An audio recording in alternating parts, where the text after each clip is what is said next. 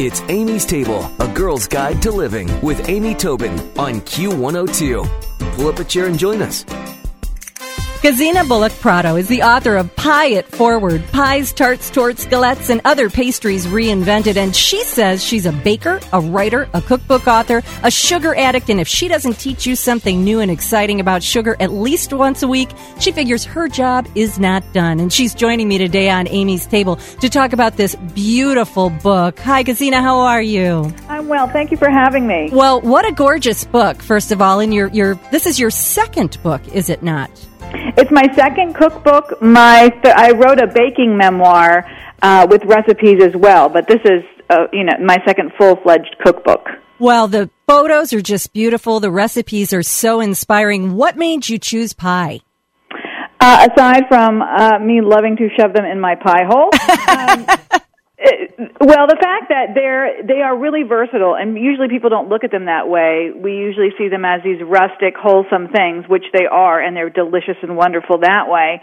But I grew up between Germany and America, so I had this idea of pie that was rather expansive, probably as expansive as my stomach, and I wanted to show all the things that I had experienced, and that I also um, had in my shop. I had a pastry shop in Montpelier, Vermont, and Friday was Pie Day, and we filled that store from tip to tail with all manner of pie and we we had fun with it like even pizza pie chicken pot pie or things that you'd never have thought as pie like cheesecake was originally the first pie uh, invented by the genius that are the Egyptians. They even have the little um, hieroglyphs of of the cheesecake pie on Ah. on the tomb. So you know they they knew when they had something good. Definitely. I want a little hieroglyph of a cheesecake on my tomb one day.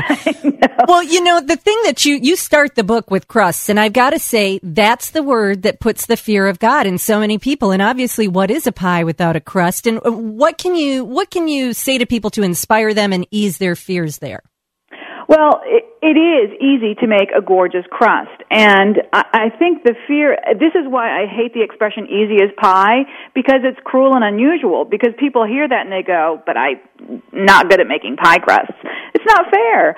Um, I think the problem is, is that people don't know that all the fats have to be terribly, terribly cold because flour is one of those things that likes to retain water and moisture and that if you have warm fats like butter or shortening then the flour tends to soak it up and get fatter instead of having these nice discernible chunks of fat that are cold that when you bake it that's what makes it flaky and fantastic.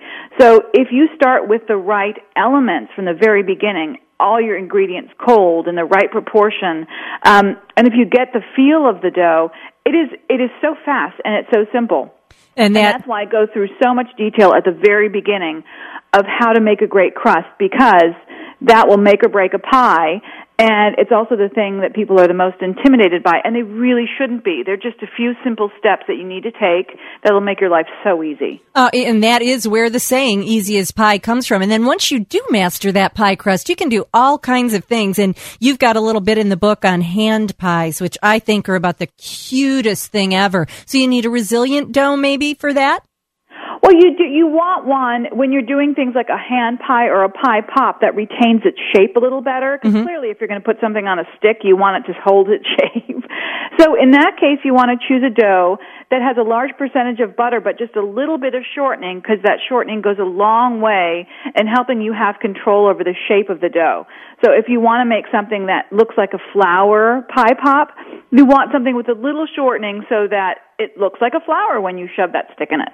You know, the pie pops are adorable. They're one of the things I flagged to talk to you about. And I'm wondering, how do they stay on the stick? How do you do that? Well, when you, I have a tu- tu- tutorial on the companion uh, Pie It Forward Cookbook.com website where I have pictures of how I do all this stuff. Uh, if it's not in the book, you just it's kind of once you see it, you're like, oh yeah, of course. You have two layers of dough. The first one, and you put the stick on it, and you press it down lightly. Then you put a little filling in there, and you put the top layer of dough like a double crusted pie, and then you press gently around it, um, and it seals in the in the little pie pop um, stick. So it doesn't slide or anything like that. It doesn't. No, no. You just have to. You know, you, ha- you can't be scared about giving it a little pressure so that it's that it's stuck to the dough. Well, they are so cute. I, I just think that would just be adorable for any number of parties. And then the other thing that you've got is, is this gorgeous lattice top on your wild blueberry pie. And so, you know, that looks really difficult. Is it? Well, it's not because there are all these wonderful things called pie stencils uh, where you stamp them out. Uh, they're already preformed, and you stamp them out. You have to make sure that your stencil is is um, nicely floured, otherwise the dough will stick to it, and then you'll cry for a day. but th- I I'm a chef instructor at, at King Arthur Flour here in Vermont, and they have a shop that sells things like pie stencils, and and you can get them on Amazon.com. Uh, you just have to know that this stuff exists in order for you to uh, kind of figure out. Oh, it is really easy because there's a tool that does it. Exactly. And then all those little bits that are cut out, it's like a great big cookie cutter, and all the little bits that are cut out, you could apply to the edge of the crust or. Absolutely right. Yeah, know. don't waste that dough Exactly. after all that hard work. Well, you talked about your German heritage, and oh, I hope I don't butcher this. The Schwarzwald is that close? Tart. That's great. Yeah. Woohoo! but you have a whole chapter on stone fruit. But I look at this beautiful tart, and I think, first of all, it's all in the garnish, isn't it? You've got these sugared cherries, and is it is it the eye of an artist that makes a pastry so appealing? Well, I, I think I, I find it really interesting that bakers usually do have the eye of an artist, and that it is eh, the component of the two things in delighting all, eh, delighting the taste and delighting the visual senses. Because when you bring out a birthday cake or you bring out a glorious pie, you want two reactions. You want people to ooh and ah when they see it, and then you want them to ooh and ah when they taste it. And I think that detail is everything. That you want it to be gorgeous, and you want it to taste beautifully too. Well, every every single image in this book is so incredibly beautiful. Uh, Tina Rupp is your photographer, and and just I want to dive into every image. But one of the things that's so interesting about this book, not only is it all the great tips, but is that you do focus on savory pies as well. So would we use the same pastry dough for a savory pie as we do for, say, the hand pie or the lattice top tart we were talking about? Yes, you can. uh, You can. Um, I have a few different kinds of doughs that are transferable from sweet to savory. So there's quick puff, there's puff pastry, there is the traditional um, easy pie dough with all butter or a little shortening, or even the hand dough uh, are transferable. I mean, clearly you're not going to use the sweet or the chocolate dough unless you're really incredibly creative and can figure out something I haven't yet.